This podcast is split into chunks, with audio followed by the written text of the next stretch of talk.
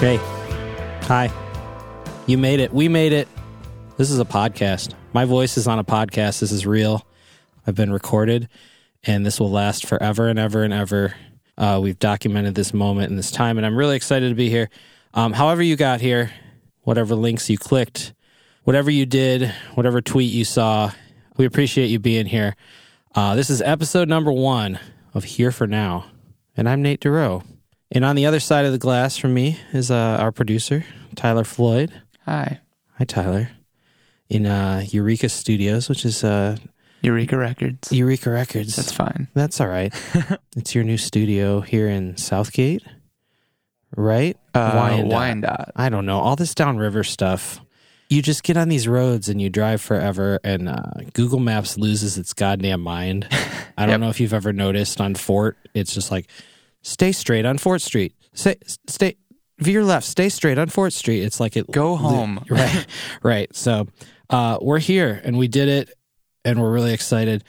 It took us a long time to name this thing, and here for now, uh, hopefully, will will resonate as we start to tell some of these stories. But the thing that I did get right away is kind of this tagline, this thought of like, this is uh, origin stories of my creative superhero friends. And like I said, my name's Nate Dorough. I'm a, uh, a concert promoter. I work for a company called Audio Tree Presents. I've been presenting shows in Michigan here for the last, oh God, like 15 years. And uh, in that time, I've met an extreme quantity of very, very talented, passionate people, and I've heard their stories. And the stories come out on stage in the form of a a performance, a band, or a solo musician playing a show. But there's so many of these cool conversations that are a little bit longer winded. They they dig a little deeper that happen behind the scenes in the green room. And it just this made sense to me. This was something that as podcasts have kind of exploded in the last five years, and you listen to Marc Maron or you listen to uh, any of the the cool like storytelling podcasts out there, or even um, on Netflix, David Letterman's new show where he sits down with Barack Obama or whoever. I know Tyler now as like other side of the glass studio guy, but also as like a performing member of his band Parkway in Columbia, and we'll we'll dig into that a little later on. Um, but I know him by what he does, and the theme of this thing is to go from knowing what you do to knowing who you are, and kind of digging a little deeper. So I'm excited. We've got seven of these bad boys lined up. Uh, we recorded some interviews with seven really, really talented people from here in the Midwest. We're based here in Michigan. We really kind of dug into people who have kind of this alternative lifestyle and a story to tell, something to say, and like this uh, this passion for for people and for community. And I can't wait for this first. We're, going to call them seasons. This group of seven that we're going to put out into the world. Uh, I can't. I can't wait for you to hear their stories. This first episode is with a Lansing hip hop artist, community organizer, um, festival creator, and founder of a of a hip hop academy. His name's Ozay Moore, and he's one of the most impressive. Like when you meet him for the first time, that first impression is just so awesome with Ozay. He's so friendly and so warm and so accepting, and and you feel like you you know him as well as you might know somebody who's kind of like a family member or uh you know it this thing is not about this thing this podcast thing that we're doing. I'm not here trying to like you know talk about accomplishments and plaques on the wall. I just want to talk about like stories and family and connection and community and all those things. So um we've got seven little episodes lined up. They're, they're kind of long-winded. Uh, I tend to ramble as as we're, as we're seeing right now. Tyler gives me looks sometimes, like, "Dude, wrap it up." But like, it's a podcast. There's no rules per se. The only rule is to hope that you listen all the way through to the end, and that we don't lose you. And I think that these stories um, of these really really cool people they're going to keep your attention and I can't I, I can't wait to put them out into the world. I'm very stoked that you're here. We found you, you found us. Let's hang out for a little bit. Um real quick the business side of things. Uh we would love to hear from you on the stories that we tell. Maybe there's somebody out there that you might want to connect with one of these folks to assist in what they do or get involved in their community. Um, that would be amazing if we were to like patch together somebody like Ozay with somebody somewhere else that wants to do the things that Ozay does. Um, so we want to do that, but we also would love to hear from you on like who else we should interview. Um, we're going to kind of be Midwest focused for a while. We're only going to do this face to face. We do not do these inter- interviews over the phone, so I'm not going to be just like calling up somebody in California and trying to.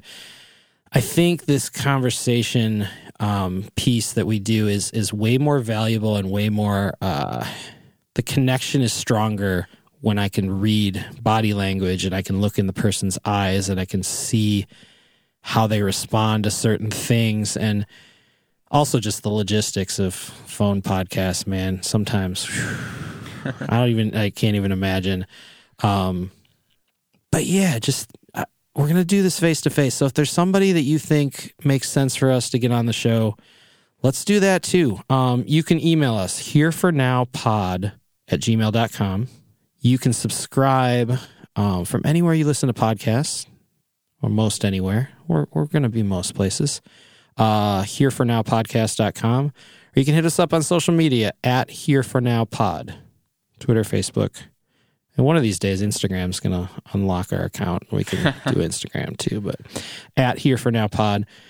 I think that covers the business side. I'm so excited. I hope you enjoy what Ozay Moore has to say. And uh, we're just going to let, let the interview roll. And then uh, I'll wrap it up at the end, and and episode one will be in the books. We've been talking about Star Wars lately, and this whole episode one thing, it's totally sticking in my head. But um, this is here for now, we, the y- Phantom Menace. right, right, right. Um, anyway, thanks for being here. Here's my interview with Ozay Moore.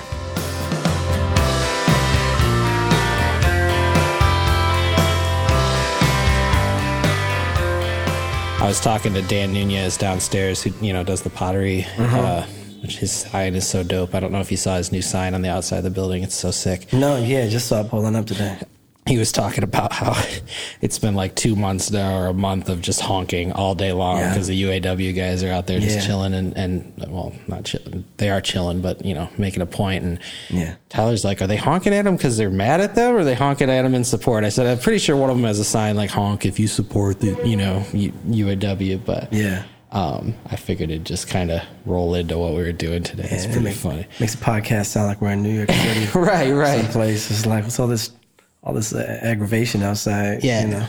So uh, it's it's weird. Like in my head, I can just feel like production elements like that. I'm like, oh, I'm gonna do that.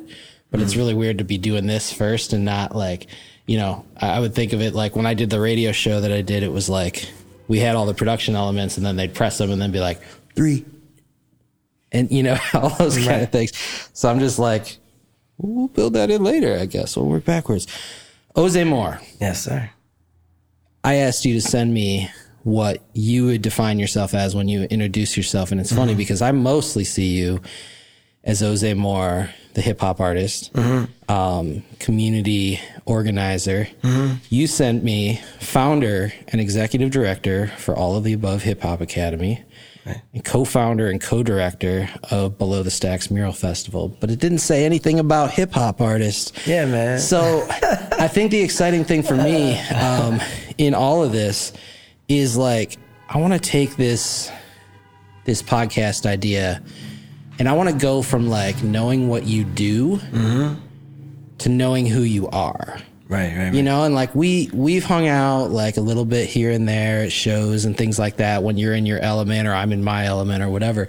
And I have so many relationships. I mean, Tyler's one of them too that like I know who he is mm-hmm. like as what it turns into on stage. Mm-hmm, mm-hmm. But what I don't know is anything else. You know right, what I mean? It's like right. we know who we are when we're like when the lights are on and everything. Mm-hmm. So, um I'm really excited, dude, that you're the first one to sit down with me because you are somebody who I'm very curious to know, like how you got to be you, right, and how you got where you're going. So I want to start by just asking a really simple question and, mm-hmm. and hearing hearing how you handle it. I want you to describe where you are right now. Where I am right now. Well, I'm here, you know, and I'm trying to do that better. You know what I mean? Okay. I think it's a it's a it's a process of self actualization where you don't compartmentalize yourself so much. You know what I mean? There's who I am and there's what I do. And at one point in time, uh, you know, they they were one and the same, but not in a healthy way. You know what I'm saying? Yeah, like, yeah. You know, where I would always refer to myself as Ozay. Now, yeah. now, or Othello at one point in yeah, time. Yeah. And so now I mean, I only keep the moniker because that's what people know me by. And if sure, I hit them sure. with Tyson Pumphrey, you yeah. know, my, my government name, they're usually cut off. I looked, I looked that up. I, uh, I, I, did some reading last night and I was, I was just trying to get, you know, a few angles on questions. I was like, oh, dang, there's his real name. I wonder if he's going to bring it up or I wonder if I'm allowed to say there you go. But dude, like Tyson Pumphrey is a pretty rad rap name too, in and of itself. I love Ozay Moore yeah, and yeah, I love what it stands for, but but yeah, it's too personal. It's too, per- you know, in 2019, where people don't have like these ridiculous monikers, like, well, I guess they still have them, but it's more popular for people to like keep their real government name and go yeah. by that. But there has been, there has been, um, I, I guess I've protected my personal life in yeah. a way, or trying to find the balance of being who I am all the time, on and off stage, in the community, with kids, with with my peers, with you know, um, different folks but also protect that personal life. You know what I'm saying? Because yeah. when I go home, you know, all that doesn't really matter. Right. You know, it's right. like I'm dad, I'm, I'm, you know, I'm partner to my yeah. wife. You know what I'm saying? I'm friend, I'm nep- nephew, uncle, grandson.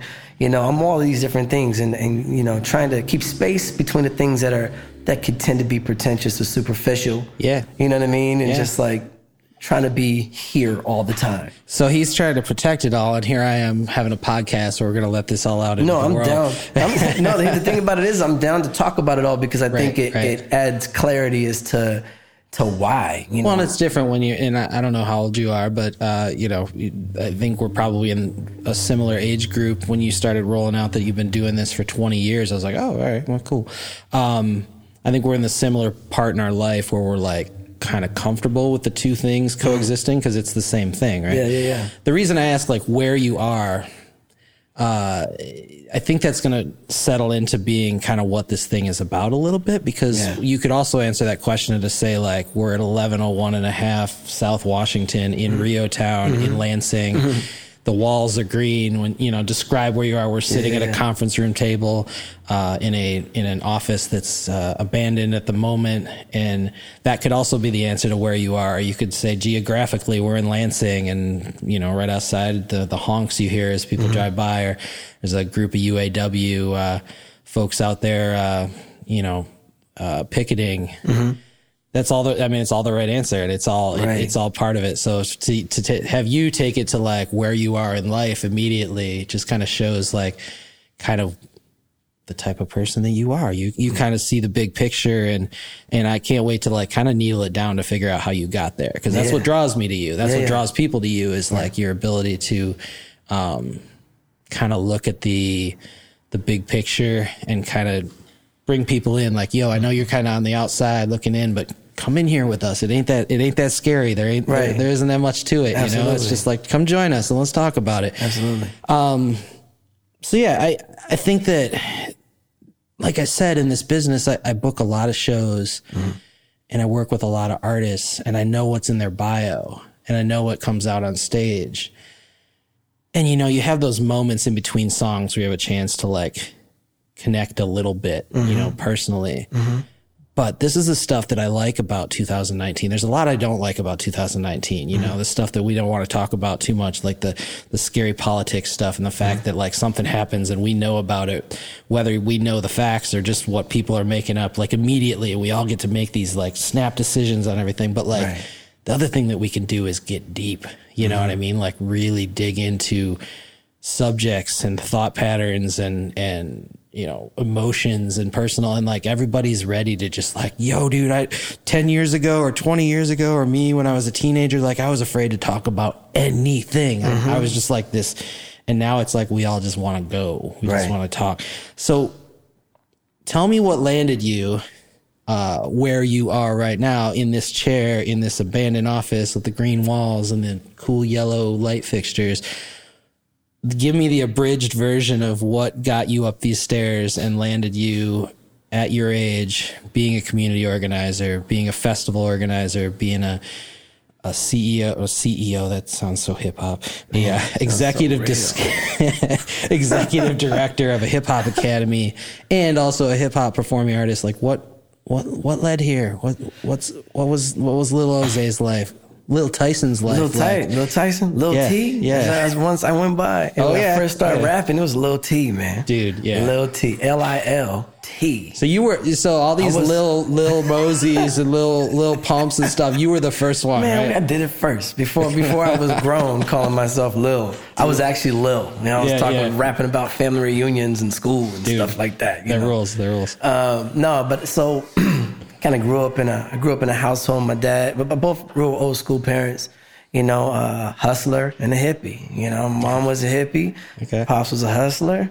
Um, both really hardworking. yeah. You know what I'm saying? Yeah. As I guess you wouldn't you wouldn't like associate a hippie with super hardworking, but she was. I mean, I grew up in a pretty free thinking atmosphere where both with both parents uh, worked super hard. You know, um, now when we get when I came through high school, they end up separating. Yes, their philosophy was we're going to be there for these boys you know, and you know, as they were growing apart in sure, their in their relationship, they were like, "Well, we're going to stick around for these guys, and then yeah. when they're gone, then we'll part ways." And, How about you say boys? Yeah, I got a brother. Okay, I got a younger brother. Yeah, me too. Younger brother, yeah, three three and a half years younger. Yeah, we're like eighteen months. Oh, right on, right on. you know, but um, but you know, so so I, my dad was uh he was a he was a choreographer for the Paramount Theater in Seattle, so I kind of grew up as a as a theater brat. You know, yo, Paramount is that like is there like a, a big Nirvana thing that happened there? Is that a mm-hmm. like a big Nirvana like you know recording what? that's out there or something? Or they played the Paramount? I'm not 100 percent sure. I'm not 100 percent sure. I should know that, that being yeah. from Seattle. Uh, but, you know, you I know, mean, I'm a 40 year old white dude. I'm going to talk about Soundgarden and Nirvana. Didn't matter who's sitting across from me. Yeah, that's man. all I really, you know.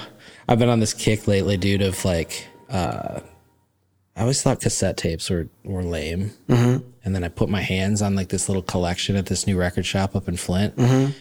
And it was like nostalgia came blasting mm-hmm. back. So I've been spending like every night just like looking for tapes on like mm. Facebook Marketplace and shit. Yeah, and, like the all Nirvana and Stone Temple Pilots yeah. and Alice in Chains and Soundgarden. Yeah. Like that was what I like grew up on. So like I've got a real connection to Seattle just in the last couple days. Yeah, like, that's just wild. just like every night, just like and I haven't pulled the trigger to do anything yet because I know that if I do, it's gonna be like a thousand dollars that yeah. I gotta explain to my wife. Like, yeah. sorry, I just buy all these tapes. Yeah. So uh, anyway, your dad worked at the Paramount Theater yeah. in Seattle. He used to run around the Paramount, you know, looking for ghosts. You know, half all, most of the lights were off in the hours we were there. Right. You know, uh, rehearsals for the event happening that weekend. You know, so Ben Vereen or Tammy Terrell, you know, like you name it, Earth, Wind and Fire. Folks come to the yeah. to the, to the yeah. Paramount. My dad was uh, part of making sure the show went together without a you know without a hitch. Yeah. You know what I'm saying, or without an issue.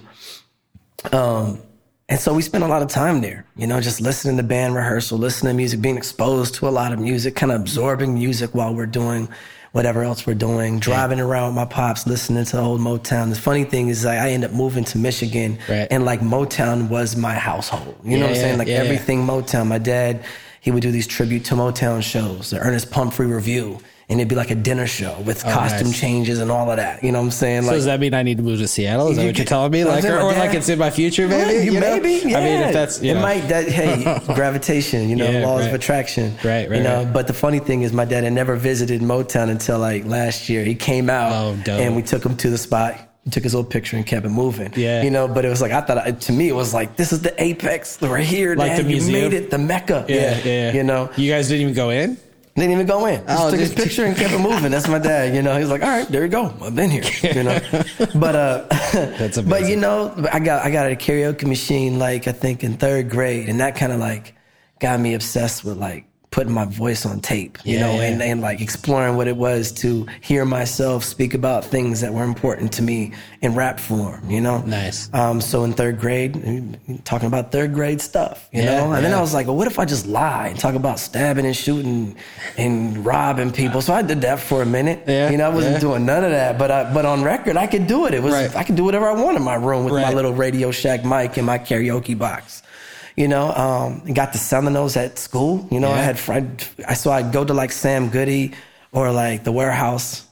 Remember yeah. these places? Yeah, yeah. And I'd buy cassette singles and I'd buy blank tapes. I figured out pretty early that if I, if I buy a pack of 10 blank tapes and I buy like, I could probably invest like 20 bucks yeah. And then turn and flip that at school, you know, so I bucks a piece or something. Exactly. Yeah, 50 bucks, man. Right, real quick, right? And so yeah. I would take the instrumental and put it on the A side or the B side and put the, the blank tape on the one side, push record and play and just rap. And just you know go. what I'm saying? Yeah. And then I do my overdubs with another blank tape. Yeah. You know, so I had one tape that was kind of like the master tape, then the other tape where I could do background vocals on. See, and that's where like, dude, this like I know it's gonna sound funny, but like I'm watching the Wu Tang yeah. thing on Hulu right now. Are you familiar? There's yeah, like a yeah. new Wu Tang show, and you had to think about things back then. Now you can just like look it up and see how somebody else did it, mm. you know. But you like had the ingenuity as a third grader and, mm. and beyond to like figure that out in your own. Yeah, because I'm now, listening to Busta Rhymes. I'm like, how is he talking over himself? Like it's like a million Busta Rhymes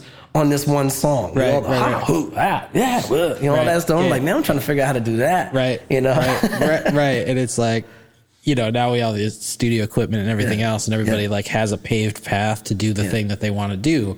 There's very few things that are like truly innovative, but but before we had the entire history of the world's music and the internet uh, in our pocket at all times, like you had to figure this shit out. you out. Had to figure it out, and I think and, that's why older heads like my generation has had a really hard time with the accessibility of today. Yeah. You know, because it feels like people aren't paying their dues. Right. Which was so like important, you know, as, yeah. a, as an emerging artist or somebody who wanted to be on stage or wanted to even drop a record. Yeah. One, I remember at one point in time to have a CD was everything. And then from having a CD to have my, to have my work on vinyl was everything. Dude, yeah. And yeah. then it was like, okay, to go on tour would be everything. And you, you kind of hit these mile markers. Yeah, yeah. And you're like, dang, okay, now what else is next? I guess I just got to sustain this. And right. that's where it got tricky. Yeah, yeah. You yeah. know what I mean?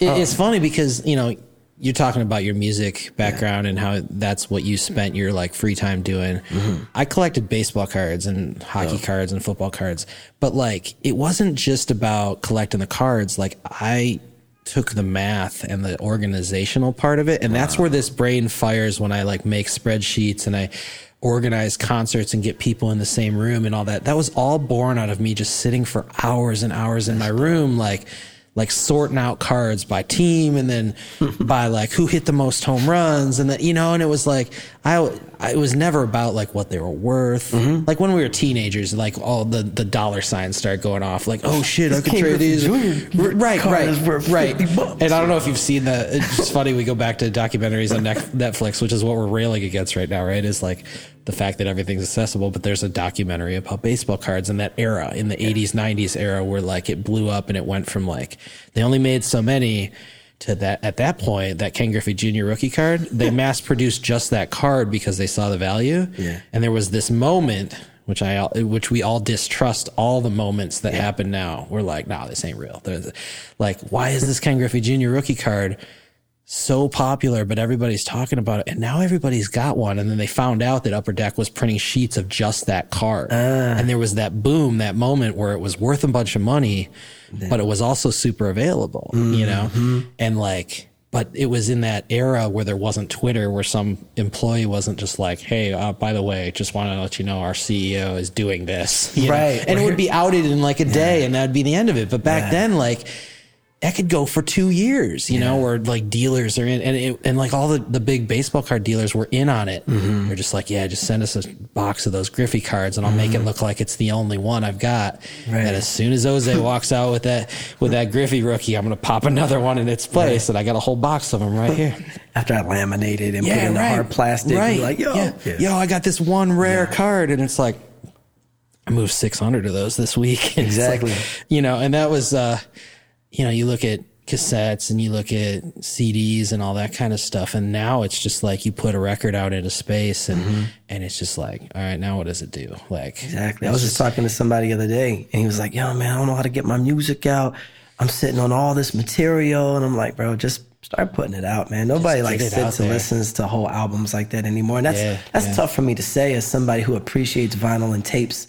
And Most of what I appreciate about tape and vinyl is that you had to sit down and listen to it. Right, I mean, unless right. you wanted to get up and do the work of moving the needle or, you know, getting up and Flipping pushing the tape yeah, right. Like, you know, yeah. just people made albums, you know, in bodies of work that you were supposed to sit down and listen to from beginning sure. to end, from outro to from intro to outro, you know? Right. And, and, when you talk about intros and outros and skits and all those mm-hmm. things that are built into the middle that you'd like fast forward through, yeah, or there'd be the secret track at the end, you have to fast forward through like seven minutes of, mm-hmm. of static. Yeah. And then you'd go too far, you'd hear it, and then you'd have to rewind.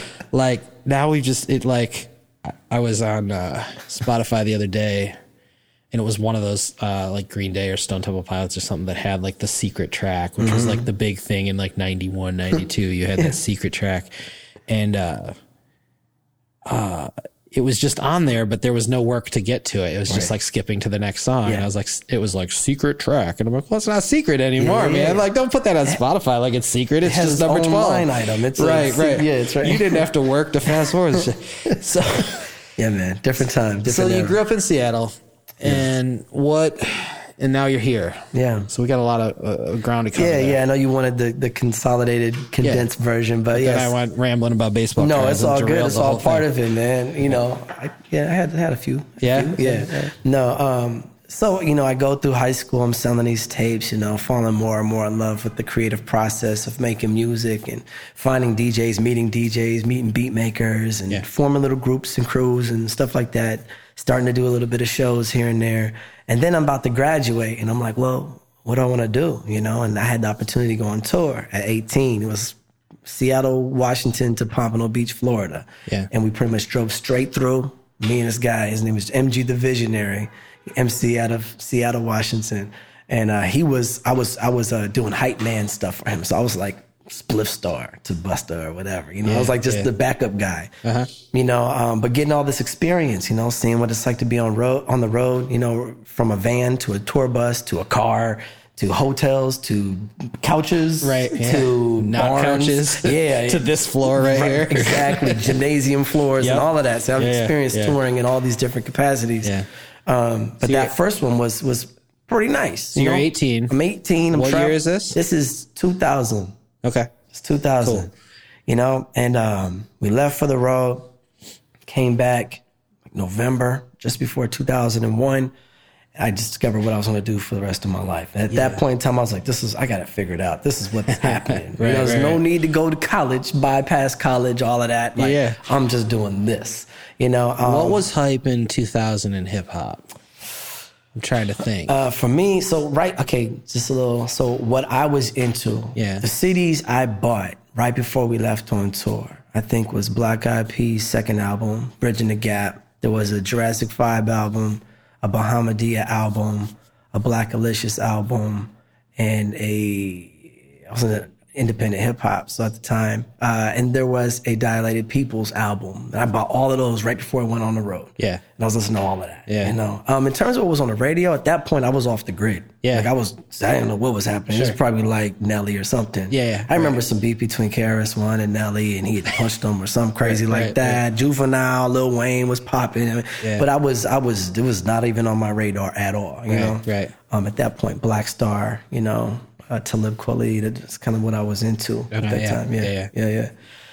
Yeah. So anyway, you know, I go on the road. I did not go to college. I did that for like you know ten years, and then decided you know, I, I, had a family. I started my family in 06 when I moved to Lansing. Yeah. And at that point in time, that's when I, we first met around that time, yeah. 06, 07, 08. Yeah. You know, um, doing shows, a lot of shows here, kind of getting out of the state and out of the country a bit still. Yeah. But as my family started growing, the needs were different. And all of a sudden, that you know, that 18 year old in me that was like, I'm just going to rap forever, and never had an answer to, and then what or what Right, next? right. Never had an answer because it was like, this, I'll just do like Dr. Dre or you know, start producing people, Right, because we can all just I- do that, right? Yeah, I'm just going to Yeah, do that. That's yeah. easy. I'll make beats and then I'll produce people, and I'll kind of easily transition to the next phase of my musical career where I'm just behind the scenes and I'm making good money and I'm just letting the next generation. So was it Othello from that point? Like Yeah. when you were 18, it was Othello then? Othello, Othello, Othello. And Okay. then at that point where I was like, you know what, I need to kind of reconsider where music sits in my life. It can't be Sure. first and foremost everything. Yeah. That's at the point where I changed my name. Yeah. That's, I think that's where I, where I think it was maybe 2012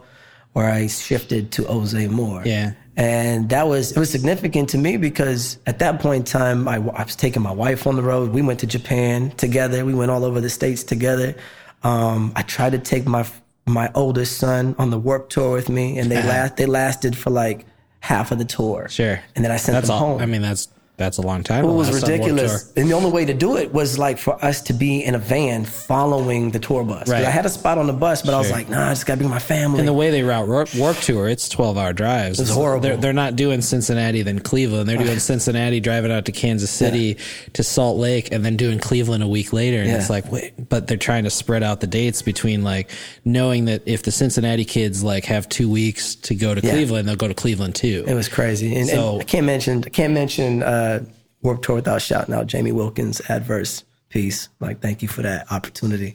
you know? But um you know, so we're on this we're on this on this tour and I'm just quickly realizing this is not conducive to my life Yeah, anymore. yeah. So I sent them home. My son wasn't even like six months. I sent my wife and my son back home, hopped on the bus, started to sleep, started to do better health wise. Right, yeah. You know, because we were we would literally perform all day and then drive at night when all the other artists were sleeping because they were on the bus and the bus driver was sleeping during the day and driving through the night. I was performing during the day and driving through the night. Yeah, So I right, really right, right, right. Yeah, and I, know? I, I know a lot of artists that have been in that same situation. It's like, do you spend the X amount of dollars it takes to rent a bunk on a bus and like wipe out your entire profit, or do you just drive the van around and like some people go one way, then they're like, all right, we did a whole summer Warped Tour and made three dollars, or Yeah. they do it the other way where we did a whole summer Warped Tour and I almost died seven times because I'd fall asleep in the middle of the night in the mountains. Well, the While fun- driving the van, you know, it was that kind of that that you know that um that time where I'm like, okay, now what's what's more, what's most important? See, our goal was to make enough money on Warped Tour and then move back to Portland, Sure. Oregon, right? Yeah. That was kind of the goal. Like we're leaving Lansing, Yeah. we've had enough, we're out. You know, so that's another big part of the story is, you know, kind of this interesting intersection where it was the biggest tour I've ever been on. Yeah. You know, um, and then also a big move to leave Lansing. You know, because at this point in time we decided this is just not where So we let's wanna be. rewind a little bit. Yeah, yeah, yeah. You moved in 2006. 2006 to got, Lansing. Got married that Why? year because my wife's family was here. Oh, she's from yeah. here. I'm sorry, I, I omitted that Yeah, yeah, part. yeah. so she's from here. We met in Portland, Oregon. I just, I just, you know, I, I always people make moves because Yeah. of various reasons. Usually, but, like, but when you're like in Seattle and everything's cool and that's where you're from, it's like we decided to move to Lansing, but you met her. in Portland. So so In my Portland. crew my crew was uh so after that tour, and I was like the youngest in my group. You know, this is like the first tour I went on. I Sure, was, yeah. I got taken away from my group to go work with another artist because Yeah. I was 18. All the guys in my group were like 25, 26. They had families Right. at home. I was free. So You I was like, just I'm going on any tour. Right. I've been home from tour for 24 hours. I want to go do something. I'm ready to else. do it again. Yeah, yeah, right. You know, so I'm kind of doing that thing, and then I and then I find two other artists. Um, we were also on the same label, this at- label out of San Diego called Syntax, and uh, I was signed to them with my group Logic, and then there was another homeboy of mine, Braille, who was signed to to the same label, but with X29 with Ohmega Watts and this guy named Soul Plasma. And so we were kind of on the same label. We we were making albums at the same time, and we collaborated on a song for our album and for their album, and found out that we had chemistry. Yeah, and yeah. they were my age, right? And so we were all available, all free to go on tour Right. and stuff. So we became a crew, lightheaded, you Yeah, know. And yeah. then we went on to to sign in with Tres, with People Under the Stairs and Giant Panda, um, kind of in that whole that whole circle of like West Coast like party hip hop type stuff. Sure. And at that point in time, I moved to Portland, Oregon. Um, and we did that for a few years, toured a lot as Lightheaded as a group, um, worked on a solo project. Um, with a live band that landed me on a label in Japan that afforded me opportunities to go back and forth to Japan multiple Yeah, times. yeah. You know, probably nine times total since then, since 2005 to now. Oh, wow. Um, and so, like, yeah, a place I would like to move one day, maybe. who knows? You know, but uh, but yeah, these are all experiences, and then and then so you know, fast forward, I'm doing all of that. My wife and I meet in Portland while I'm with this group. Yeah. Um, and we, you know, we hit it off, and we're like, well, let's let's get married. And she's like, well, I'd like to be close to my family. She's living there. She's, in Portland school. point. Okay. Yeah, cool. going to school Yeah, in Portland. And uh, then we're like, well, let's, let's, I'll try Michigan. My crew was kind of like everybody's growing in different ways now. Right, We've been right. doing this for like three or four years, and it's, it's naturally we're gonna. I like this girl, you know what I'm Yeah, saying? yeah, so I'm like, let's yeah. do it, you know. Um, so we relocate, um, and now I'm in Michigan, Lansing, Michigan, of all places. Never heard of it. I've heard of Detroit, I've heard of Grand Rapids. Right, never right. heard of Lansing, but here I am, smack dab. I think I was on MySpace looking up who's in Lansing, and Yeah. I found FOS with Clock, and I was like, Yep. okay, so as soon as I get to Lansing, I'm going to what's this Mac's Bar? Cool. I'm going to Mac's Bar. There's a hip hop shop over there on MAC with Code of the Cuts. I'm going there. Right. I'm just like trying Yep. to figure out how to get plugged in, Right, you know? right. And there was places for me to do that though, like you know the hip hop shop, which was you know Ad versus Spot, the Code of the Cuts, and Mac's and FOS, and you know got involved, and then got busy, and then you know my my family's growing though. Have our first kid, family's still growing. On tour, family's growing.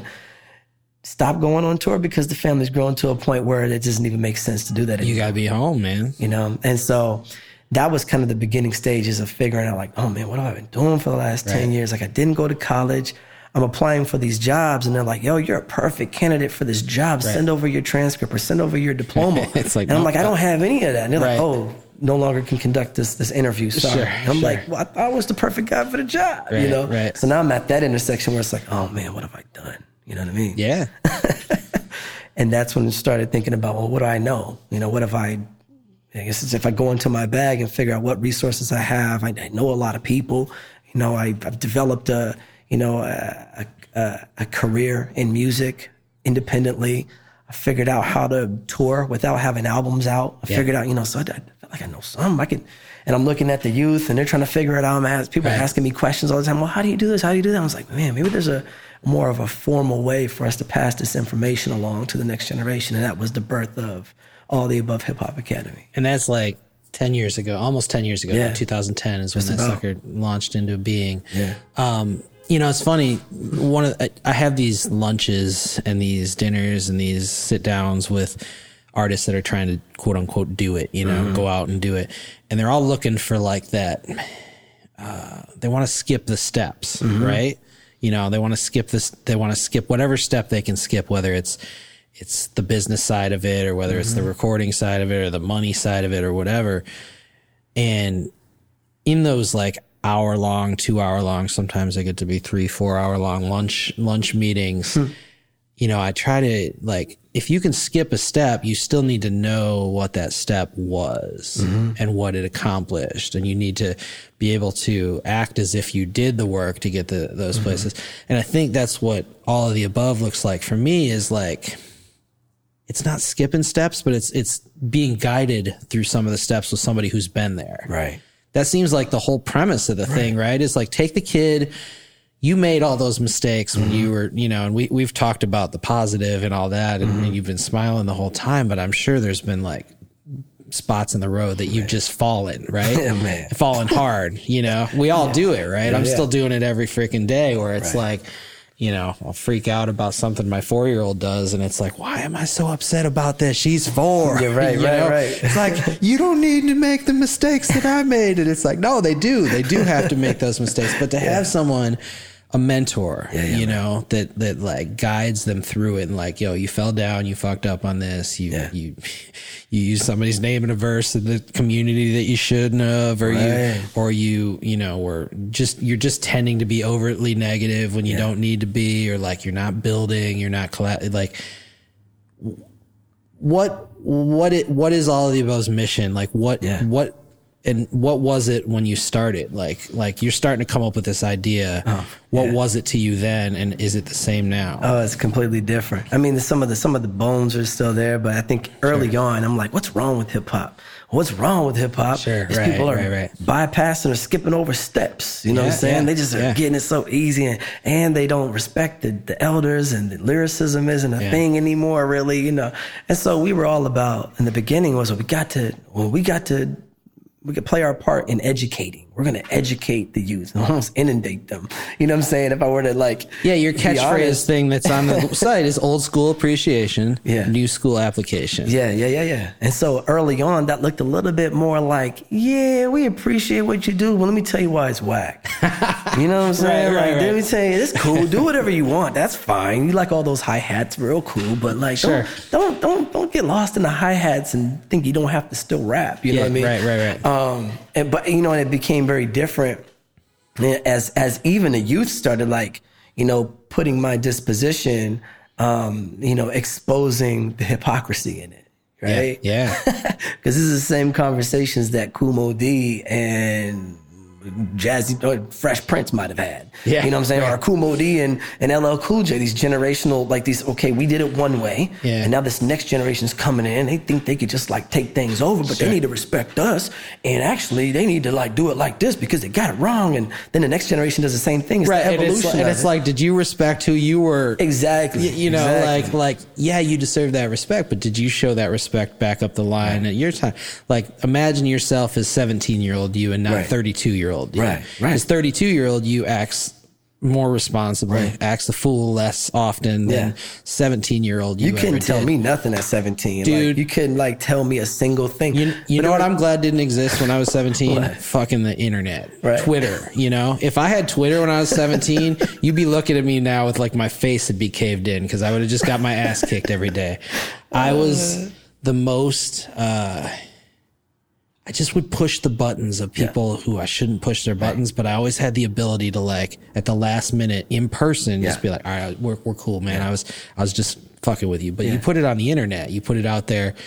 And that's the thing, like, we're at this age right now and we process things differently because we did it in a different way. And it's Right. the same way that our parents were with us. And it's the same way that their parents were with them. Mm-hmm. And you talk about like, you know, this respect that's shown through hip hop. Mm-hmm. It's like, yeah, that's great. But also like, it was never born out of respect for the elders and Right. everything else. Like that, that wasn't required. You Yeah, know, when yeah. somebody popped on the scene at 19 and was just killing it, they weren't killing it because they, they were respecting everybody. They were killing it because Right, they were no. just saying what they needed to say. Right. No, but you know, the funny thing is I do look back and I'm like, well, you know who did, who I did care about, you know, whose opinion I did value were folks that, that, um, we shared like a, a common or a similar interest. So if you were in hip hop and you were older than me and had lived through it, Sure. and you had something to say about what I was doing and what I wasn't doing, Yeah. and you you came about it in a way that was respectful and with my best interest in mind, I'd give you my ear. I'd listen because you lived through it. Like like my parents saying what they were saying was like, we're not even on the same like you know, course trajectory. Like, I don't want to do what y'all did. You know what I'm saying? Like, you could say a few things. I mean, obviously, in like moral codes and that sort of thing, they were good upbringing. I did listen. I was pretty compliant in that way. Sure. But when it was about me and my business and my music and what I was doing, I needed a, a different. Uh, I needed access to different kind of mentors. Even though my dad was in the music industry, his Yeah, his yeah, it was so old and so far removed from where I was. That wasn't even hip hop. Right. He was still talking about costume changes and like dance routines. Sure. And like you know, Earth, Wind, and Fire are doing a whole Right. different gig Right, the that drum- Othello's trying you- to do in the dive bar do is you should get the drum. The, the DJ should elevate. You see, the DJ should start like you know come off the ground, and that would be a show right there. Saying you need some fire and lights and you know and, and you know dynamics. What you're missing is dynamics. I hear dynamics was like was like the word in my house. You're Yeah. missing dynamics. You know. Yeah, yeah, yeah. Uh, but but but there was a few heads that were like, "Yo, man, how you doing, man? Let me look. What, what do you got? What have you written? Let me hear what you've written. Okay, it's dope. I hear what you're doing. You studied. Okay, okay. You should check this book out. You know. Also, what are you doing about your publishing? And you learning about that? You learning how to you know get royalties and all. Right. So all of a sudden, it was like, oh, this guy's like taking a real interest in not only validating what I was doing, but offering some tutelage. And so that was the change too for AOTA. It was like, man, validation is key. You need to be validated so the guards don't come up. Sure. You can have all this information that nobody even wants to access or hear.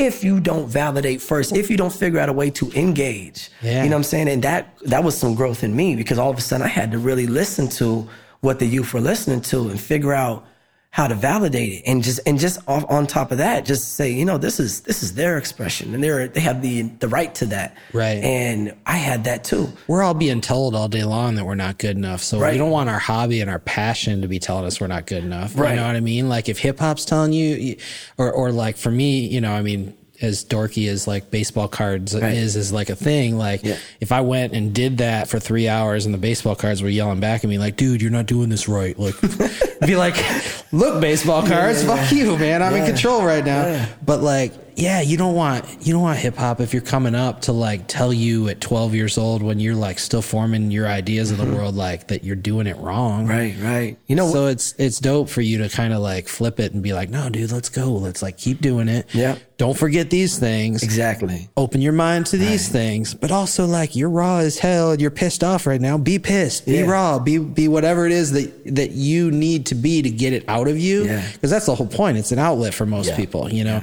for most people, it's not. It's not a career or, or whatever. It's mm-hmm. just it's just an outlet. It's an emotional release, and to have someone to to be a teenager or even younger that's controlled every day. They're mm-hmm. controlled at school. They're controlled by their parents. They're controlled by their siblings and by what they're being told about the world.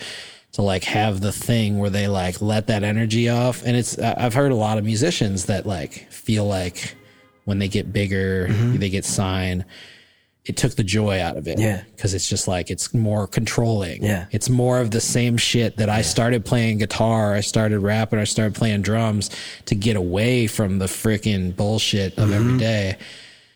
So it's dope that you're putting this in like a, a consumable form that someone can seek out. It's Right. all the above.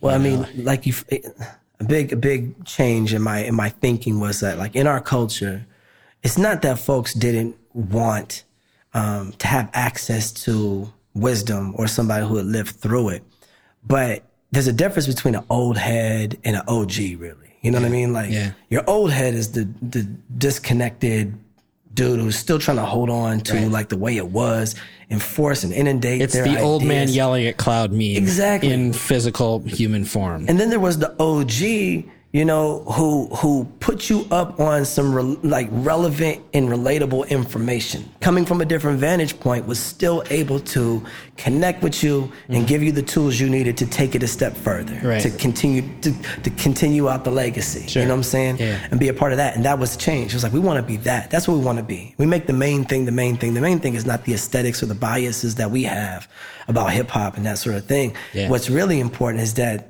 young folks and and you know especially young we work with young people. So they they're finding a passion. They're finding their voice. They're getting a chance to articulate and express themselves discover their voice discover like the the, the methods and modes in which they connect most um, naturally to to to have purpose and to have like a passion. You know that kept me out of trouble saved my life multiple times being Yeah, able to yeah. go home and write you know or to work on my craft to take that serious you know. I could have been killed many times at parties that my friends were at and. Yeah. stuff went bad. But I was focusing on my craft. I was like, I want to do this. You Right. know, Yeah. when I graduate, I want to, I want to do this. You know, Yeah. um, I want to do it now actually while I'm in high school. So we're getting these high school students, middle school students, and we're just, just walking with them. You know what I'm saying? Being Yeah. there as a sounding board, Doing the work encouraging them. them, Yeah, Doing the work. Yeah, yeah, yeah, yeah. Teaching, you know, it is work. It's a lot of work, It's man. so much work. and it's a lot of work trying to you know uh, provide context and uh, you know like we want to keep the cultural pieces of the you know of of uh, or the historical pieces of our culture intact because I think it's important for them to know that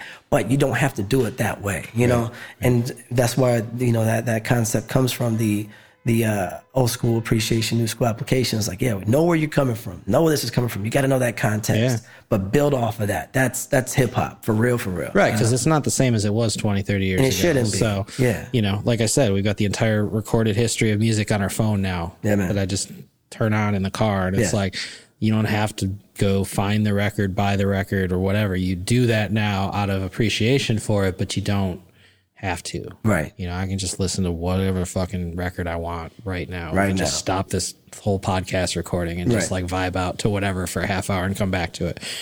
Um, speaking of, of records put out, mm-hmm. you're doing that still. Yeah, slow, slower, but I'm but. I don't, I don't like, like I'm doing the math. I mean, you've put out three releases in three years. So that ain't really? slower. I mean, 2019 yeah, yeah, yeah. is between time. Okay, okay. 2018 in the wake of O. Yeah. 2017 was taking L's. Now maybe that's when they popped up on Spotify. Yeah. So yeah, I, I feel like Spotify is this thing that I re- refer to as a resource, but then they're like, "Yo, that actually came out in 2013. I just put it out in 2017." So it doesn't have the accurate. So to me, it seems like I'm reading through some of your stuff, and you're like, "I'm putting things out when I want to. I'm taking my time with it." But then there's also three records that, at least according to Spotify, have been out in the last three years. Yeah. So there's a, there's a line on that in between time um, that was essentially like remixes and rarities, if you were to, you know, to, you know, categorize what kind of project that was. But it was really in between time. It was stuff that like never made it onto albums. Sure. And did, I just didn't know how to release it because yeah. some of those weren't, we weren't digesting music the same way. It was like at the, on the cusp of, of, uh, you know, streaming. So yeah. there was a song I was like, I'm in my late twenties or mid thirties or early 30s. I can't. I just turned 30. Yeah. Was one of the lines yeah, on yeah. one of those songs. The right. song with Jesse Boykins and Buff and, and, and Buff One.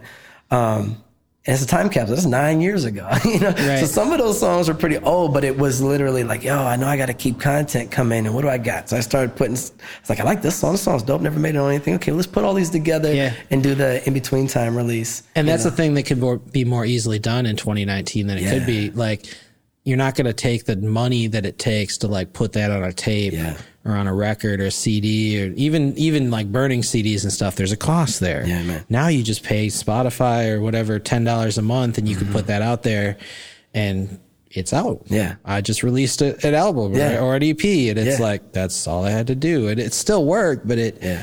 it it's a different time. Yeah, you know. Yeah, and you know some of the folks that you're talking about that are are the the old heads yeah. aren't understanding that. Yeah. Like yo you could do this too. Yeah. Like here's a microphone.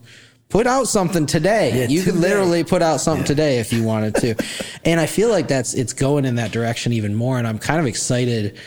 That's what Audiotree is good at you know yeah. this new company that i joined is like they capture the moment. Yeah. It's a live session. It's uh there's no second take. It's just one live take, a little bit of interview, a little bit of like this kind of thing where it's like, you know, just getting to the root of like where these songs came from. Mm-hmm. Who are you? Mm-hmm. What not what are you doing? Who are you? Yeah. As a person, you know? Yeah, yeah. Um it's neat and it's like I feel like there's another step coming in music that's going to make it even more present. Yeah doesn't have to be past. You know, you you you you released a song that you did when you were 30, mm-hmm.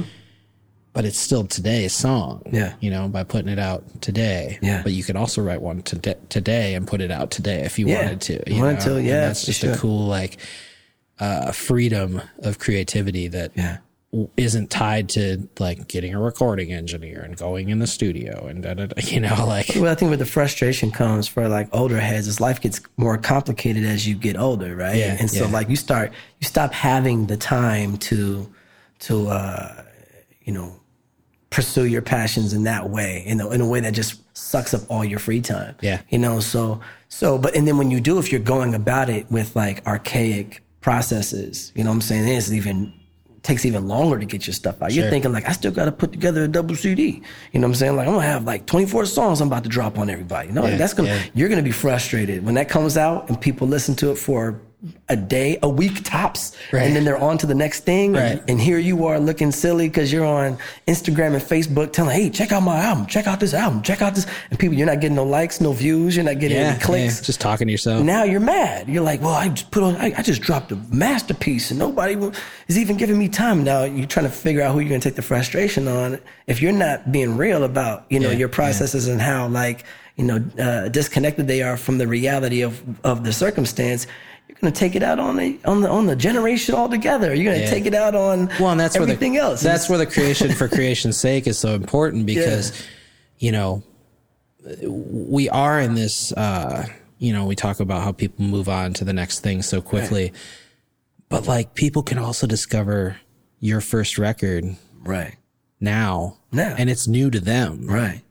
But it's there. Yeah, I could do it right now. Like yeah. we could look it up probably. I mean, as the, I, I don't know what, to hide that. I don't know what your first. Yeah, sure, you could, I could say yeah. to block this album from ever being discovered. Uncheck the box, and that was that's it. But like, but like, music is timeless more so than it ever has been. Yeah. Because literally, it it may not be present to you. Yeah. But it's going to be present to somebody who picks it up for the first time. Yeah.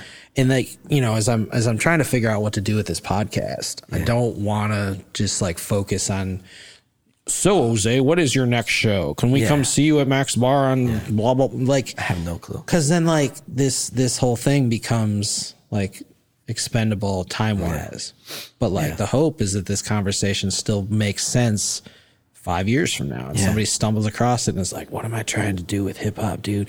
And then they start their own academy in freaking Boise, Idaho. Yeah. 10 years from now because they accidentally stumble across this on SoundCloud. Do it. you Yeah, man. Assuming that we ever put this out at all. Yeah, right. But, hopefully, but like, but like, you know, it's just that timeliness of, or timelessness of, of, of media that Mm-hmm. it's like, it, it doesn't have to be attached to a thing, you know? Mm-hmm. Um, I don't know. That's exciting to me. That, Yeah. that that's like an expansive thought that like maybe wasn't there 10 years ago. Yeah. You know? Well, it's like you get all these different like takes and uh, I guess uh, perspectives on how to navigate aging gracefully, or Sure. or even like transitioning through the different phases of your life Yeah. and keeping the things that are important to you intact at some capacity or another. Has Yeah. been pretty much the common thread of my last 10, 15 years. Is like, Yeah. how do I make it so music isn't a bad thing in my household? It's not the thing that like ruined our family or It's like the took thing that dad away took dad out of the house. You know what I'm right? saying? like I want yeah. because because for me it was it was incredibly life giving. You know what I'm saying on so many different levels. Yeah. And so I want I want my I want my kids to to to explore music, whether it's dance or creating music or just it's you know valuing and um, appreciating the processes, the the the the the product of music. You know what I'm saying? And um, the stories, all of this stuff. This is this is this is like a time capsule here. I look at this podcast like, hey, we're just we're getting perspectives on life, art, music, Yeah. you know, career, aging, you know, these different things, and they're they're they are timeless concepts because. Right. You go back and listen to it, and it's like, oh, I was I was in, I was a fly on the wall in that conversation, and there was a nugget of truth there that I could take and apply. Yeah. you know, and that's that's incredibly valuable. You know what I So, mean? but like you're also, I think, from what I can pick up, you're not closed minded enough to where if your kids are like, Dad, enough with the music stuff. Yeah. Like, here's what I'm into. Yeah. You're going to support that 100% Support too, you know? figure out how. 22 year old you probably wouldn't, right? Yeah, you know, yeah. like, no, if you ain't, if you ain't with me, you're against me kind of thing. Like, not, not, you wouldn't do that to your kids, Yeah, yeah, but like yeah, that yeah. is the natural thing. Like, Yeah. this is what I do. This is my thing. Music Yeah. is my thing and it needs to be everybody's thing to support Yeah. it and whatever. Like, if they decide that like freaking science or, or, or like architecture or whatever, whatever it is, is their thing, Mm-hmm. Yeah. like, you're going to, you're to get behind that a thousand percent too with the same passion. You just seem like that type of dude. Yeah, and, and I mean, even that's another thread in AOTA is like hip hop is a lifestyle. You know what I'm saying? Sure, It's like yeah. if you go on to be a veterinarian, um, having had a time in a in a beat making class, learning how to make beats collaboratively Yeah. with MCs or whatever, even if that's not your career path, there's still there's still things you can extract from those experiences that are Yeah, yeah, applicable to yeah. your career. They're And not. that- and they're not mutually exclusive Right. by any means. It's all holistic to me, and I, I think yeah. about like hip hop as it That's as the it, hippie. And, that's the hippie in your mom, right? That's right. Even Yeah. the word holistic seems like a very hippie word. Yeah, Holistic yeah, hippie. yeah. You know, but but yeah, that's it. It's all connected. It's interconnected. And if Right. you can just take the time to kind of unpack or decode where those connections are, Sure. I mean, it could it could be, you know, um, really enlightening for, you know, if you're looking for answers. I mean, you just dig no deeper than than than some of those anecdotal experiences, but look at them differently. You know, Yeah. what was I, what was I really doing when I was making beats in that classroom with those folks? I was like, oh, I actually learned. You were talking about baseball cards, and I really like the book Outliers. And I think about you know your ten thousand hours, whether or not I agree with that Right, concept. yeah. There's this principle of like you are just the culmination of your your li- the legacy left to you, your your experiences, the time you in which you were born, the parents you you had, the the environment you lived in. All these things play into who you are, and if you can kind of look at them holistically, Yeah. and unpack the different intersections where you were actually like learning. There was learning happening, there was education happening, there was experiencing hap- experiences happening that you can take from and apply now. Those that's powerful. You know what I'm saying? But Yeah. but you know, if you don't have people guiding you through that those steps or those perspectives, sometimes you might miss it or come to it at 42. Well, and it's just that self awareness that I think that, you know, I talk to these artists, like I said, I have these lunch meetings and I sit down and trying to figure out their path, you mm-hmm. know, and it's like, if you can be self aware and also just be honest with yourself and say, look, music is what's going to define my next 10 years. Or, you know what? I'd be cool if it didn't. Right. Right now, I'm just enjoying it. Right. You know, there's nothing wrong with being a bar band on the weekend with your friends. Man. The, the, the band is the thing that gets you free drinks at the bar and you hang out with 20 of your friends, you play covers and whatever. There is nothing wrong with that. Yeah. But if you can identify, if you're that, but you're pretending to be the other thing, right. Then that's where things get messed up. And I Mm. always tell them, like, look, if you're, if this is career, it needs to be all encompassing. You Mm-hmm. need to be breathing it, thinking about it. You need to be doing all the things that you're talking about where you're like applying it to each part of your life Mm-hmm. and letting it all kind of like breathe together. But if it's just like a side thing, like Yeah. identify that too and just like know that there are opportunities out there for acts like that that just want to like just hang out with their friends, just just throw down a a, a a a track and just put it out the day they put it out. Yeah. You know, it doesn't have to be overthought. You know, sometimes you do have to like you get signed, you've got an agent, you got a manager, you got to like feed that machine a little bit because you've chosen that that path, that machine Yeah. um, it's the ones that that choose that path, but then also try to choose the other path that are the ones that I feel like are the ones that just get stranded in the mountains at 3 mm-hmm. o'clock in the morning, and you know, in Utah somewhere where they're like they're not ready for following Warped Tour in a van. You know, they're not ready because they didn't take it all seriously, and now they're like, oh shit, the van the, the van broke down and it's snowing, and there's a mountain lion outside the car trying to eat us. You know, like it.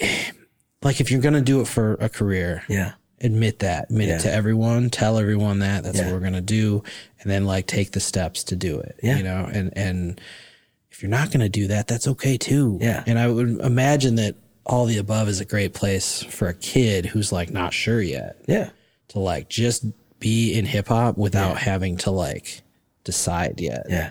you know just like i'm just gonna i'm just being here today Yeah. Yeah. just worrying about what's happening in this Yeah. room right now because we're all like if this thing leads to this thing if and we all have to be these calculated messes of ourselves all the time so The bear of bad news. speaking the, of, speaking of that so the, you you put in you know you, you told me three things in the email that prepped us for this that Mm-hmm. said you were a recording artist you were a teaching artist and you're a be- behavior treatment specialist. Yeah, what does yeah, that mean is that okay so is that the thing that pays the bills for you to be able to do all this other stuff or what No, th- so those are the those are the three things that kind of led to the work I'm doing now. With, Yeah. with all the above Hip Hop Academy below the stacks.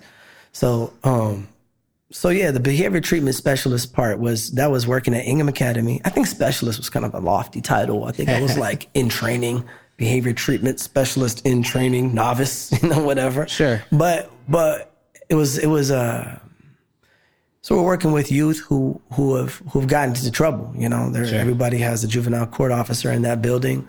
Um, they're all working through you know behavioral or cognitive um, you know issues. You know, some of which have led folks to commit serious crimes. Yeah. Some you know petty petty crimes, Yeah. but they're all in that building. You know what I mean? So my job was. Um, So is this like a mentorship thing then kind of? So it was a school, it was a full on school trying Yeah. to get kids through high school. So Okay. they started at eighth grade, got them through to, to getting their their um, their diploma. Um, so what I did, I worked for the nonprofit side of this of this organization or for this this building. So there's the courts, the school district, and Highfields. Highfields, I was an employee of Highfields, and all we did all day was, uh, you know, help youth work through the issues may it be coming from home may it be you know cognitive uh, behavioral whatever it may be um, and help them figure out how to navigate the complexities of their world in a way that produces you know uh, prepared adults you know and Yeah. folks who are going to get their diploma move on learn how to not just respond to conflict you know um, so you know by by aggress- aggression Yeah. you know, or or uh, you know something that could land them in you know, change the whole trajectory of their uh, traje- trajectory of their life Yeah. in that moment. So that was my whole job. Every day I'm getting cussed at. I'm like a, I'm like an emotional punching bag all day. Right. You know, just every. How'd you land there? Three How, years. how does that work? Does that did that come? man. DJ Ruckus. Okay, so that came from your network. Yeah. And they identified you as somebody who could a handle that and Yeah. b maybe be a positive influence, but still, you know, with those kids, I would imagine the, the maintaining the cool points Yeah.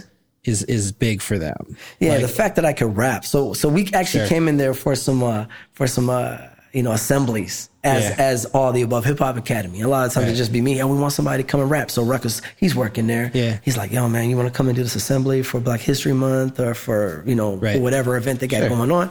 I come in, I'd rap. The staff would hear it. The kids would feel it or maybe not. But then when they were looking for somebody to fill the shoes of another person who had to go, they're like, hey, what would you think about? I know you're kind of in transition. You're not like touring as much as you were, and you know, are you looking for something stable like that? And I was like, absolutely. You Right. know, um, it, while I was developing all the above hip hop academy, I know I wasn't going to be there for you know 20 years. I wasn't going to retire from this place. I don't, th- I don't see how anybody could. Yeah. You know, without being completely jaded and messed up by the time you come out of there. Right. But um, what it did is it informed the work more. It informed all the above hip, all of the above hip hop academies.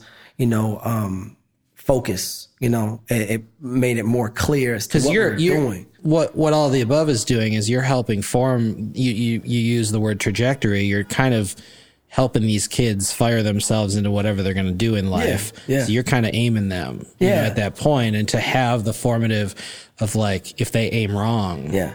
Now you can like be part of the solution before it's a problem. Right. There's that part. There's the the navigating the now too. Just having something Yeah. positive and constructive to go to, Sure. to be a part of, to have community to be a part of. To You know what I create mean? an outlet for them Yeah. to just release that in a, in a positive way. Absolutely. I think that's a perfect uh, transition into what you just finished up with the Below the Stacks festival because I think um, graffiti and street art Yeah. has a very negative connotation in certain places. Um, but you're taking that that street art to another level. That's Mm-hmm. a place that's showing that you know these people who do this kind of thing have an outlet and a place to do it, and you're doing it in a way that's celebrated and all that kind of thing. Where did Below the Stacks come from? And and yeah. secondly, yeah. I just want to ask a joint question. This one's kind of a narrow question, but then the more the broader question is like, and how does what you're doing below, below the stacks portray how you feel about the city of Lansing in general? This is your home now. Yeah, yeah. It's home Like now. so below the stacks, I want to know where it came from, but I also want to know. I want you to tie into it like what Lansing means to you and and how you're helping by doing below the stacks or something like that. So I'll answer that Yeah. in reverse. Yeah, yeah. So the way I see the city, what it became to me was land of opportunity. Like it was like, man, it's, it's not a blank canvas, but there's room on this canvas. Yeah, yeah. For ideas and and creative concepts and thoughts and and uh, Honking you know, your horns. Yeah, honking your horns. You know what I'm saying? That's it all day. You know, you appreciate it. No, but you know, um, it became that to me. Instead of looking at a, at its deficits and what it didn't have, it was like, oh man, but there's if that's not here, maybe there's room to create that or to build that or collaborate um, to see it come about. You know, um, so in that spirit of collaboration, I've been driving around the city for you know 13 years. Um, just kind of noticing all the blank spaces, you know, just yeah. like, man, there's a lot of beige walls. Like every city I've lived in, Right. people mark their territory. Usually it's become, you know, because people love their city. They're from here. I mean, if they're Yeah. vandalizing it, there's still this thing of like, I'm marking my territory. I was here. I want to be seen on this wall Sure. in my city. I Yeah. want people to know my name, even though it's some abstract. It's like, way more complex a thought than Yeah. it, that it is just I'm vandalizing this thing. exactly. You're drawing a dick on it. It's one thing, Yeah. but even you know, You still want somebody to see the dick there, Right, and right, then, right. You know what I'm saying? Like, Right, right. But but you're right. You know, and and it's this is kind of a radical thought. But you know, for me, not seeing a single tag on these walls, my bad, um, kind of spoke to me. It's like nobody even cares to like mark their territory, and you start confirming that thought by talking to people saying, Yeah. "Yo, success looks like me leaving Lansing." Right. I'm only here to get my degree or whatever and I'm Yeah. out. You know what I'm saying? That's like a very common, you know, um, you know, disposition. Sure. You know, especially with young folks I'm talking to. It's like, I can't wait to get out of here, you know? Right. And so we're thinking about the revolving door in the, in the hip hop scene too. There's always been this kind of revolving door of like, okay, you have some staples, you have a Peace Award and, and the folks who like really hold it down here. Yeah. But then at large, you always have like, you know, you have uh, MSU. At least when I was coming, when I was coming into the scene, it felt like it was really codependent on MSU's ability to kind of like nurture, foster events, keep things happening, keeping people engaged. And as soon as they left, it was like the scene died. Yeah. And then the next year, I mean, it took a little bit of time to ramp back up into okay, now there's events happening, people are doing something. I'm sure that's Yeah. why like Fusion came about. It's like, hey, let's let's bring high caliber, good art, good shows Yeah. to Yeah. Lansing, and let's tie in you know locals to come into support and maybe And a lot of it was opportunity. You know what I'm saying? It's like we don't get to move into the spaces that are already busy. exactly We got to move into a place that needs it, Right. has a demand, or maybe doesn't even know they have the that the demand will be there. Yeah. If you build it, they will come kind of scenario. Right. Right. And if you build it with like some intentionality, Yeah. you could they'll come and they'll maybe stay and maybe like Yeah. you know, um like partake and, and take ownership. So that was kind of the idea. It was like, well let's let's build into the creative fabric of our city, you know, through, you know, mentoring youth early on, teaching them that, yo, you can be a part of this industry. You can travel from here. You can Right. live here for really really reasonable. Get involved yeah. into events happening around the city and go on tour and come back and still have all your stuff Yeah. and be able be able to make rent. You don't have to worry about a New York apartment where Right, right. you're struggling to to make it puts a diff, an additional pressure on your craft. You know, when you have to make X amount of money just to live. Yeah. You know, you can like develop your career and go whatever path you want with it if you know your basic needs are it's being global. It's a global economy right now. Anyway, Right. so like like what you do here doesn't have to just resonate here. Exactly. There, there's negatives to that too. I think we talk about like local music scenes kind of losing their their flavor and their uh, you know.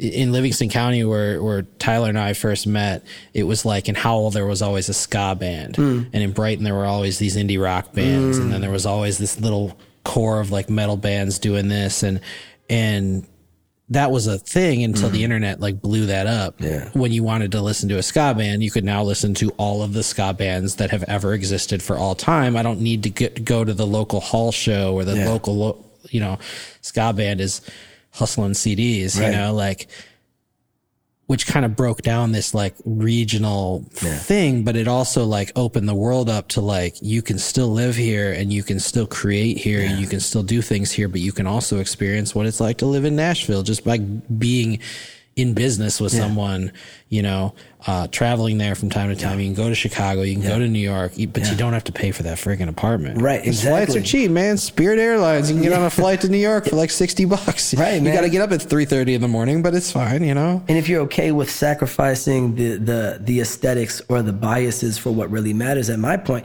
my conversation became way more about quality of life than anything else. I was like, I want more coffee shops, I want more this, I want more like great food and things to do like after five and things. That, You Right. know, I was like, all that stuff is like, it's like really, I just want to. I want to. I want a happy home, man. I want to have Yeah. like a good relationship with my kids. I want to have a good relationship with my with my with my spouse. I want to be able to connect to the community. And for me, hip hop now is like sport. You know, it's a way for me to stay in shape. Like Yeah, I write right, lyrics right. and put music out just to stay sharp. You know, I'm not doing it to to make a to make a million dollars. Like if I was pl- I would have played that game a long time ago and I didn't. So for me, the natural progression is to just to stay in shape doing it because I enjoy it. But you know, back to the the the idea of why Below the Stacks and you know uh, how this all kind of works together is a friend of mine, Dustin Hunt, DJ Collectives from from uh, Impact 89 FM back Yeah, in the days yeah. you know, he his his his path kind of took him to teaching to Chicago, to Portland, and then Minnesota, and back to Michigan. Yeah. While we're doing AOTA, he comes back, gets integrated into the community. He has his own idea of what want to do like a, a similar program with AOTA, but to reinforce math concepts through mural art. And so him and I are talking about like you know the blank walls and all the opportunity here. And we're like, yo, yeah. let's. And then I spoke at the Creative Placemaking Summit last year, and I got word of this grant, seventy five thousand dollars. I was like, Yeah. I'm gonna apply for this grant. You know, Hey, Yeah. let's do it together. Let's hey, let's do something about these blank walls, right? Yeah, yeah. So we go in on the grant, we get it, And then we're like, okay, we got seventy five thousand. now we got to do something. I think right after that we had a conversation about what a festival means, right? Yeah. That that that concept you provided really like echoed throughout this whole process. It's Sure. like, okay, we have artwork that's going to happen. It's going to have value to the city. Yeah. People are going to dig it just alone. Yeah. A festival is a whole other thing. I kept on saying that at our, at Yeah. our meetings. Right. Like, if we're talking about a festival, we're talking about the amenities that come along and the Right. attractions besides the artwork. And Look, so- as, as someone who's produced festivals before, I can make seventy five thousand dollars go away like Bam. this. And that's what we learned. It was like, dang, this goes that's so just, quick. That's just the the the the barrier to entry in the festival world Yeah. is like seventy five to hundred thousand dollars. If you have that, you can start a festival, and it'll be the most bare bones, Yeah. boring. Standard, like we have porta potties and fences and a stage, and there we go, oh. seventy five grand gone. So it was crazy because so we we that we get we get that seventy five thousand dollars in like J- January. Yeah. and so we're planning on having just the art bare minimum, you know, uh, you know amenities and that sort of thing, maybe some concerts and such, and then and then we get an, a, a matching grant for seventy five thousand. Yeah. in uh, June.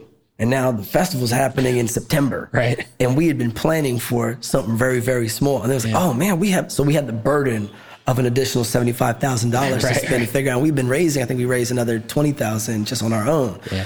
Anybody out there, uh, we'll, we will gladly take that burden anytime, right? Yeah, yeah. Let's get like- give me the and you know, and and and so and then we have below the stacks, which was a success, man. We got all this great new artwork up on the walls. We showed our guests and our and our um, and our locals a really good time. Yeah. and kind of put Lansing on the radar in terms of mural art. And like we get, we're getting like submissions from Malaysia, we're getting submissions from Ecuador and Colombia, artists who want to come to Lansing to paint because they saw, you know, below the stacks. So all of a sudden, Sure. there's this new visibility globally, Yeah. you know, for our city. So Yeah. for us, when we look at this holistically, ding, ding, ding, Right. You know what I'm saying? That they all kind of work together. We- we're, we want to create opportunities for our youth if they want to do music or art at, at a professional level. Well, let's help stimulate a climate in which that seems pretty like doable. Like if Yeah. there's something Yeah. happening here that I can graduate from high school and at least stick around and see where I fit in, or graduate from MSU and stick around and Yeah. see where my career and my ideas fit in, you know, um, because now there's this this art and people are kind of looking at city as a place, a destination. Maybe they want to come and spend some time here and get involved, you know. Yeah. Um, so from the music to the visual art, we understand the power of aesthetics. You know what I'm saying? If people feel like they're connecting through the arts and the arts have a place, it's not this peripheral thing where it's like, oh yeah, we have some art and, you know, it's not a big deal, but whatever. You know, people treat it that way. Like, oh Yeah. yeah, cool. Well, I'm not moving there because I want to be in an environment that is, that is artistically stimulating and actually is conducive to my, or at least supportive of my ideas. Sure, I'm just coming out of college. I got Yeah. ideas. Yeah. If this city doesn't feel like it's going to support my ideas, then why why not move to Chicago or New York Sure. or LA or Miami, whatever? And then you get there and you realize it's the same thing, just a bigger with more fish to you know fight for the scraps And that higher rent, Right? and, yeah, you yeah, know, yeah, yeah, yeah. more I- congested I've settled into the idea that like I, I'm going to equally love and hate my hometown until I die, Yeah. kind of thing. You know, I live in Hartland, Hartland, and we have oh. we have a Target and a Walmart, and but like. But it's also beautiful. Yeah, man. You know what I mean? And it's like there's so many things to do with my little four year old that's just like getting outside and breathing clean air and all those things and it's safe and it's all these things. So like I, I I've learned to appreciate that, but I've also learned to rally against or at least try to create things that are that are pushing the boundaries a little bit. And it's hard. It's hard to do in any city. It's hard to do in Lansing. Yeah. The red tape is there. There are people that just want to say no. No. Just, just because. Right. That sounds like a good idea, but no. Oh man. and I'm sure you yeah. run into that, Oh, you know? Um, but like, cause, you know, shit's scary and people have their bubble that they're trying to maintain and, and whatever. But, um, I think you're doing it in a really cool way. I was going to ask you what gets you out of bed, but you just spent like the last 40 minutes just like rattling about the things that get you out of bed. So what, what holds you down, man? What, what negative, what hurts, what hurts the motivation of Ozay Moore when you're out in the community doing these things? Like what slows you down? Either mm. emotionally, personally, internally, or like external things that, that like, Honestly, if my wife and I are seeing eye to eye and we're working, I mean, I, could, I feel like I can do anything. There's like a there's That's like a, a cape on. Yeah. That's on my chest if we're seeing eye to eye. All right. You know, if we're good, if Yeah. we're in a good place, Yeah. I'm in a good place. You know? If uh if we're working through things and, and struggling or, or arguing or whatever, that that has an impact on my ability to think clearly. Yeah. Because because again, it's like at the end of the day I truly I, I that unit motivates and uh, inspires and informs a lot of the work I do. Um, it's important to me. You know what I mean? Um, and it's probably not the the answer. Most people are like, you know, oh, my old lady don't understand when she can take a hike. You know what I'm saying?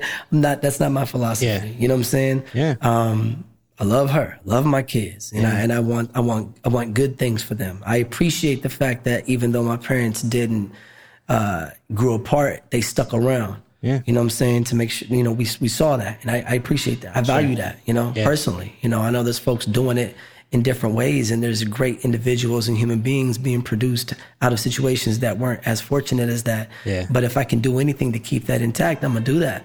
And so, um, if that's together, I'm together. Yeah, I always joke with my parents that like anytime that you ever tried to teach me anything, it failed. But I learned everything from when you fell on your face, but you still you, you were still there. You know what I mean? Like and, and it's a joke now. We kind of chuckle about it, but then it probably wasn't very funny. You know, I learned most from when they struggled, but still managed to like keep us sheltered Yeah. when they were struggling. You know, so that that's so true. When when the when the family unit is just cool. Yeah. You know, I had a I had a chat with my wife when this was all starting to go down. I was gonna let fusion shows go and go do something else, and I just said, in this transition time, is there anything you want to do? Like, do you need me real. to? Do you need me to come back to the to the the the nest a little bit more? That's real. So that you can go, you know, because I've been going for twelve oh. years, and she's like, "No, dude, I'm good," and I'm like, "You're good." Yeah. You're real good. Like I'm, Yeah. I'm open. This is this is the time. This is it. Yeah, man. And she's like, man, as long as like I can be there for this little girl, Yeah. I can be there for you, and I can watch as much Law and Order on TV as I want. Like just like like she's just a creature of comfort, right? Right, right, right. And and to know that, Yeah. to to to assume it mm-hmm. is one thing, but to know it because you've asked, you've had Yeah. that tough conversation of like. Are you good? Yeah. Are you are you with me? Yeah. If I'm going to take this leap, I need to know that you're you're my parachute, you know? And jumping sometimes we we naturally just jump not knowing but Yeah. like to have that core to go back to that wife and uh you know the little girl that's gonna love you no matter how much you fuck up at Man, work you know like That's real. that the, the s on your chest is for real dude you just rip that open and show the world like dude i'm good you my know kids love me, bro. I'm Right. winning out here. Yeah. my wife is happy. I'm good. No, I think the word though to sum all that up for me, really, and I've been thinking about this word a lot and how deep it is. The thing that like terrifies me and motivates me is this word accountability. yeah It's like it motivates me because it's it's not about me. All, all you know entirely you know what i'm saying i'm a yeah. piece of this puzzle i'm just a piece Right. and i am accountable to my community i'm accountable to my kids i'm accountable to my culture i'm accountable to my wife he keeps answering the questions that I'm going to ask him because I was going to say, do you have any advice for fellow creatives? And you're telling them, be accountable. Be accountable, man. I think I think that's the key. That is the key. That um, there's art for art's sake, which is cool, but it ends up just at the end of the day Yeah. being art for art's sake. Like, oh, that was great. Who were you at the end of the day? A lot of my a lot of my heroes were terrible people. Yeah. you know what I'm saying, and and they were still my heroes in the artistic capacity. Right. But is this somebody I would want to spend life with, and is that even important to me? Is that Yeah. what I want to give of my time, and uh, or would I be in- incredibly disappointed if I ever got to know that person? Right. You know what I'm saying? It's like so art has a value and I think it's a it's a motivator and it's a it inspires. That's for sure. But outside of motivation and inspiration, it's like what is the end goal? Is the end goal quality of life? Yeah. Is the end goal and nobody sits on their deathbed being like, man, I wish I would have did another show. I wish I would have got paid more for that show. All right, you know, like, damn, I wish I would have spent more time with my pops. I wish I would have spent more time with my sister. Yeah. I wish I would have like gave more time to my uncle. That's the stuff that like really matters at the core of our being. Yeah. And so if your art can be leveraged to those things to connect you to people, if you're, if it, you have to be real with it, you have to be like, what am I doing this for, and who am I doing this for, and why? You know what I'm saying? Yeah. For me, that's that's the that's the that's the base of this accountability piece that like I'm finding it, it, it, it leads me and guides me and terrifies me to death. but it's like, yo, you have to embrace that. Like when I make art, when I create, who's listening and does, and what does it mean to them? And is it valuable, um, to them? I, I hope so in some capacity or Yeah. another, because I don't want to, again, I'm not boohooing on art for art's sake. I think it has its place, but I think every human being has to at some point in time be real with why they're doing it, who they're doing it for, and and how that all attributes to what they want out of this life for real. Money can't be the answer. There's a deeper answer than money. It has to be. So what do you really want? Yeah. You know what I'm saying? Yeah, it's awesome, dude. Yeah. Speaking of accountability, I know you got to go in about five minutes. So I'm going to rattle off some, just a speed round of like some quick answers just to wrap snap. this thing up. Just first thing that comes to mind. And then uh, we'll let you go about your business Can't and look handle 'cause your I get distracted. So it's okay. What you get? It's, it's, uh, we'll, we'll just start. Best album of all time. oh snap! Best album of all time. Most man. meaningful album of all time to you. Ah. what's what's the one that you hold up on the pedestal higher than anything else? Dang, you know, I'm, I'm like just one. trying to like think of another album, and I don't know if this is the right answer, but you know, like Water for Chocolate, Common's like Water for Chocolate, I think is a brilliant album, and D'Angelo's Voodoo album. Those are two albums like neck and neck that I feel like are two like. And Mama's Gun, all, all, and that's Erykah Badu, D'Angelo, and Common. Those three albums are like three of the best albums. Sorry, No, that's good. Favorite uh, live show you've ever seen? the Roots, Straight up. straight up. Where at? Or just in general, you've seen them a million Yeah, I've seen them a few times, but What was the one that like converted you? the first time I saw him was in Seattle. Um, I just couldn't believe it. I was just like, man, man, just took everything I knew about live performances and just flipped it on his head. And I was yeah. like, this is insane. Hell yeah. It was them in Jurassic Five. Jurassic Five. and speaking of 2019, where you can see them all the time, now you can see them on late night TV every night. and one of my best friends is back there playing the beat machines, Tro That's- Elliott. Man, I'm like, oh, he's awesome. on the roots. He's a root. Favorite project you've ever guested on? Like thrown down a verse on, or Favorite project I've ever guested on, man. That's that's a that's a tough one because there's a lot of there's a lot of them. Uh, I don't have an answer for that. That's fair. That's you. fair. You don't want to put one of your friends ahead of everybody No, else. but I really can't even, And they like- never live that down, right? uh, you watch a lot of TV. Not a lot, but I have certain. What's the most? What's the most recent thing you binge watched? Ooh, uh, Raising Dion.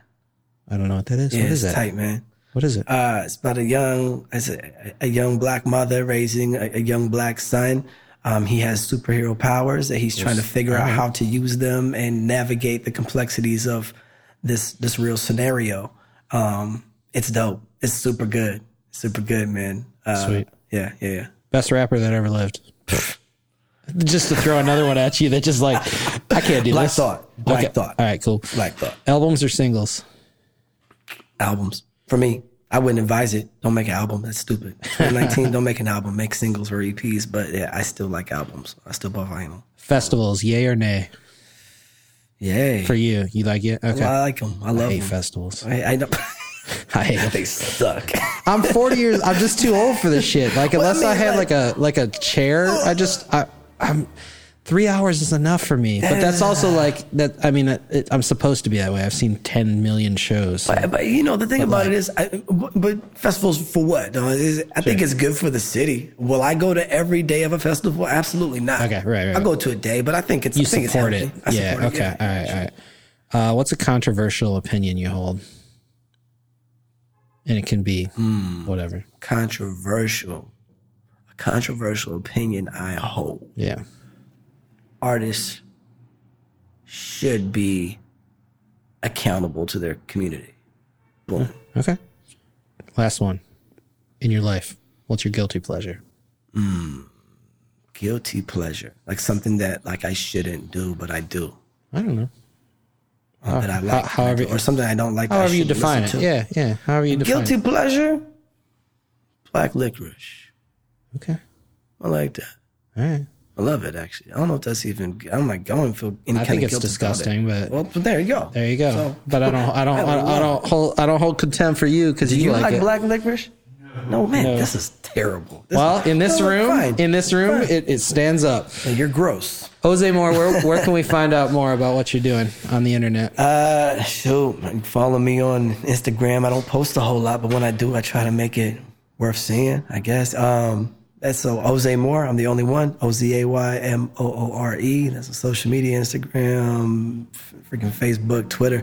But if you want to know more about the organization, it's all of the above hip hop.org.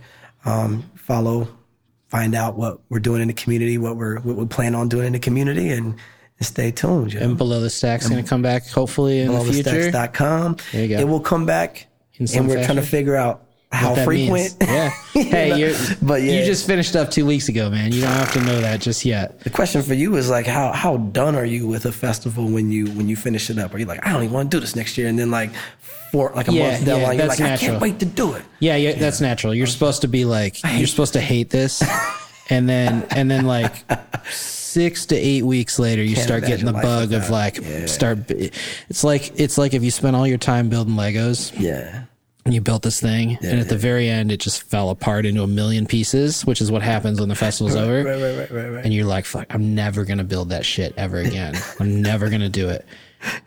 And then you see the pile sitting there yeah. like and you just start piecing a couple pieces together and then you get the bug and the next thing you know like you've put your 10 months into it again and you're like i'm never gonna do this shit again again and then you'll do it again. There's like a page it's, from from the struggling musicians like book to learn from something like that. Like when yeah. you sell gear and you're like a year later you wish you didn't sell it. Yeah. You know, or you sell your Legos because right. you're never gonna build another Lego sure. contraption again. Yeah. And then you're like, damn, where's my Legos at? See, you know? now you understand hoarders. Yeah, yeah. Because they just never want to have that feeling. Plain They're safe. Scared to death of Plain that feeling. Safe. So, I might need this. I appreciate you coming yeah, in, dude. This is a lot of fun and uh, we'll let uh, we'll let you know and we're gonna put this out in the world. Why not? I, I know we're going to. I think we're going to. Not tomorrow. Not like we were tomorrow. talking about though, but soon. You're gonna leave this. I hate doing podcasts. I hate doing. Never want to do it again. Four months. See what I am right now, I'm the 40 year old dude who uh, does spreadsheets for a living and calls myself part of the music business. I've got a microphone now, yeah. oh, and I'm man. like getting the like. I've been I've been wanting to do what you guys have been doing on stage for the 15 years I've been doing this. So really? I finally get. No, I, I am just oh. saying like it's just natural, right? Yeah, yeah, you, you work in the business and whatever it is that you're doing, you're like, man, I wish I was the lead singer of that blah blah blah. And this is me being the lead singer, or at least I'm, I'm the rhythm guitarist. You were the lead singer today. We're, we're but that's why that, I brought we were you. singing in. that song together. Nate. It was a duet. That was a duet. All right, I love you, man. Love you too. Appreciate it. Yeah.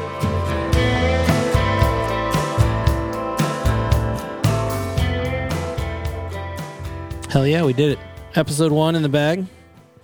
Uh, special thanks to Ozay Moore for spending time with us and telling his story. Thanks to Tyler Floyd our producer. Thanks, Tyler. Appreciate you, man. You can find us on the interwebs. Uh, we're on social media at Here For Now Pod. Uh, you can email us here for now pod at gmail.com. And uh, you can go to our website, herefornowpodcast.com, find out all the different ways you can subscribe and listen to what we're doing here. Episode two is going to be great with Detroit Party Marching Band's Lauren Roberts. So until then, Thanks for tuning in. Take care, y'all.